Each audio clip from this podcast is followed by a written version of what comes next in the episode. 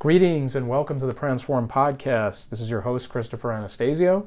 It is Saturday, May 14th, 2022, and this is episode 59. And uh, welcome, guys. Um, we have, you know, sort of a, a, very sort of like conceptual, philosophical episode uh, that I want to get into today with you guys. So it's going to be very, very abstract, very high level, kind of the opposite of our episode that we published yesterday, uh, which was a very granular very sort of micro scale uh, tactic that you can use on TikTok to get searched for and get found a little bit easier on TikTok. Uh, so you guys can go ahead and check that out. It was a fairly brief episode, it was like seven to eight minutes. Uh, but it was just something that I had come across in my dealing with and, and uh, experimentation on TikTok, so I wanted to share it with you guys. So you can check that one out. Um, today's episode is really going to focus on this sort of conceptual philosophy of selling versus sort of, I would call it authenticating yourself or really getting your customers, your clients, or prospects to trust you. Okay, now if you go back to episodes 31 through 33, which we published in late January, early February, you'll see we have an entire series on know, like, and trust, parts one, two, and three. So we literally did a trilogy there. Each episode, you know, I broke down how do you get people to know you? How do you get people to like you? How do you get people to trust you? And in the process of traversing that sequence of, of, um, of gates, if you will, you end up in a situation where you gain customers. You've, you've branded yourself, you've, you've authenticated yourself, you've gained authority, brand authority, voice authority, whatever you want to call it, on your subject area, on your product, whatever it happens to be. And so you've essentially made a customer out of somebody and you never tried to sell them anything. You never pitched them anything. You never presented them with a with a squeeze offer or you know whatever tactics you want to sort of trot out there. Um, you didn't do any of that. You didn't have to do any of that because you went through the sequence of know like, and trust. And so, you know, on this episode, guys, it's kind of a rhetorical challenge to you to take a step back in your business and ask yourself, am I selling or am I authenticating? Right? Am I selling to people?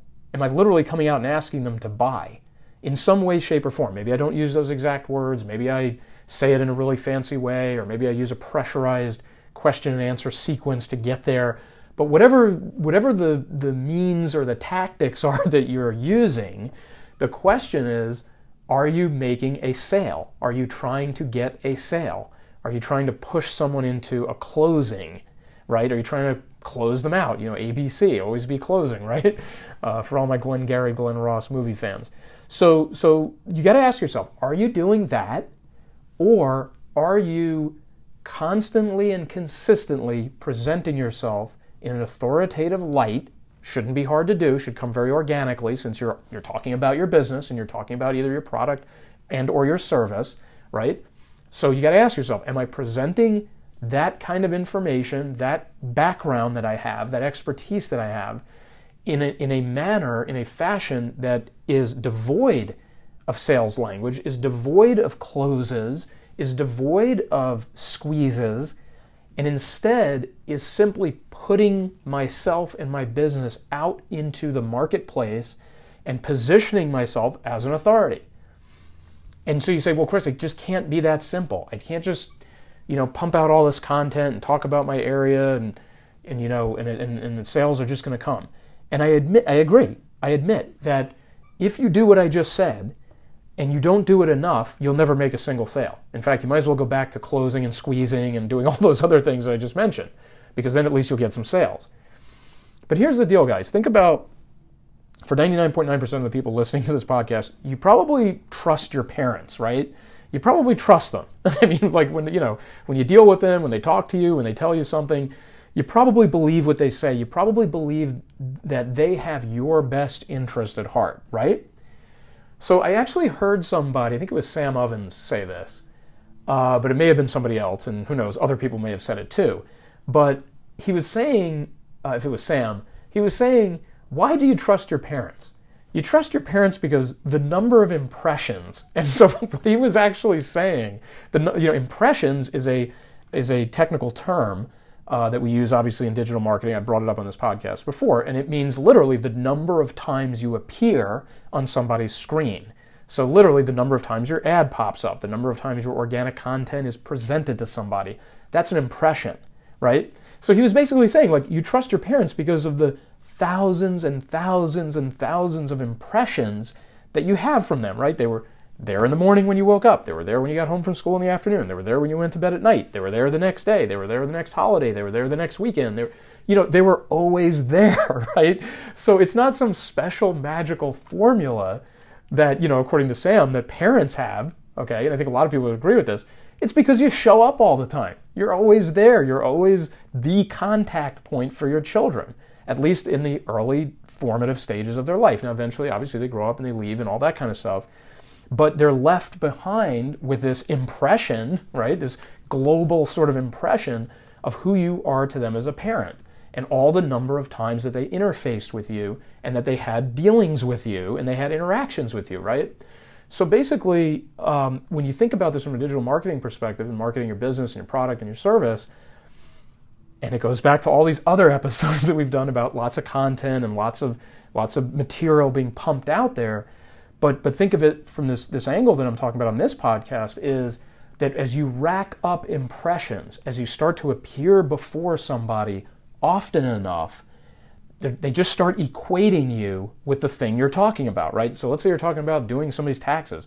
So you just start popping up left and right, talking about taxes and Form 1040s and Form 1120s and S corporations and C corporations and businesses and personal returns and tax deadlines and, and, and tax penalties and tax issues and IRS news and current event. You, you know, I'm doing that on purpose. I'm kind of going through that laundry list on purpose because what I'm trying to drill into you guys is if, if you take this on with some vigor and you say, okay, I'm going to ditch the sales pitch, I'm going to ditch the sales language, and I'm merely going to put myself out in the marketplace in a very authoritative, repetitive light that I literally just keep pumping out there in every corner that I can possibly reach. You know, if it's a Facebook post here, an Instagram ad there, a TikTok video there, a, a you know a series of Twitter links over here. However you're doing it, whatever tactics you deploy, the point is, if you do it and you're repeating it and you're constantly at it, that accumulating number of impressions is going to lead to people trusting you.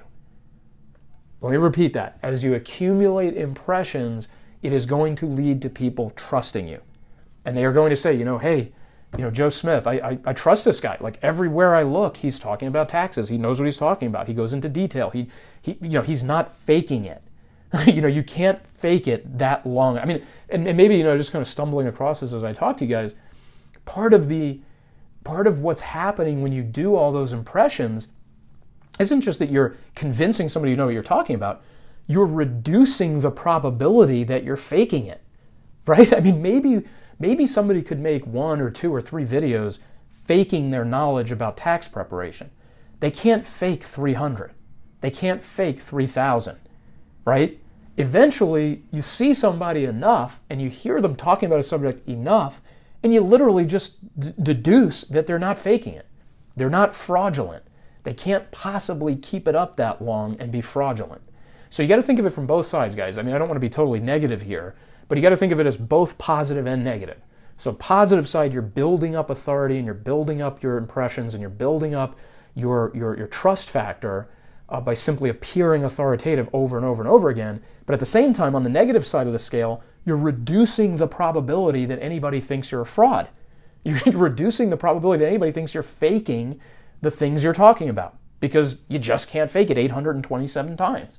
Okay, so I just want to kind of pound that home with you guys because, again, we slice this topic up from numerous dimensions and directions, but it often just comes back to the same thing packaging what you know packaging what you're great at, and pumping out content. And I just wanted to come at it from this angle with you guys because I wanted to contrast it to I think a pitfall a lot of people fall into. They think I got to make sales, I got to generate revenue, I got to get, you know, I got to get cash in the door. And you do. I'm not trying to minimize that concern or that requirement. But as you're trying to do that, be very conscious that if you're out there with traditional sales tactics and squeezes and, and pressurization and all those types of tactics and methodologies that go around selling, you're not going to build the trust factor. You, are probably going to make some sales because you're probably going to get some people who cave. you know, who, you know, if you can get them on the phone or you can get them into a, you know, a, a sequence online or whatever, you know, from one page to the next where they get, you know, eventually give their credit card, you're going to get some people to do that. You're going to get some people to buy your product or your service. But you are not building a brand. You are not building authority. You are not building up impressions. And you are certainly not building a long term sustainable trust factor. Okay? So just kind of wanted to hammer that home with you guys, get you thinking about a little bit. I really, really, really encourage you, if this episode resonated with you, to go back to 31, 32, and 33, where I really kind of stretch this sequence out. We go into a lot of detail. We just kind of hammer it home. Uh, episode, the first part of those episodes, 46 minutes. Part two is 33 minutes, and the part three is 42 minutes. So just to give you guys a sense, I mean, it's it's a lot of material. What's that like?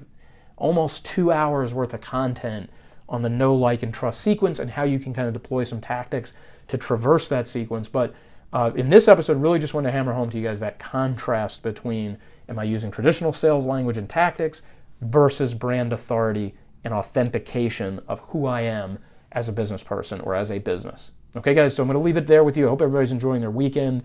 Obviously, we'll be back next week with um, episodes, excuse me, episodes 60 and 61. So super excited to get into the 60s as we churn our way towards 100 episodes. Uh, but hope everybody enjoyed this week's content. Like I said, episode 58, a titled Get Found on TikTok. Quick little tactic there for you on TikTok. And then today, just want to get abstract with you about sales versus uh, the trust factor. Okay, guys, once again, have a great weekend. Thanks for listening. Uh, please like, share, subscribe, podcast. Check out Transform, Facebook, LinkedIn, transform.com on the website. Uh, thanks again, guys. This is Chris Anastasio signing off, and we'll talk to you guys next week. Bye bye.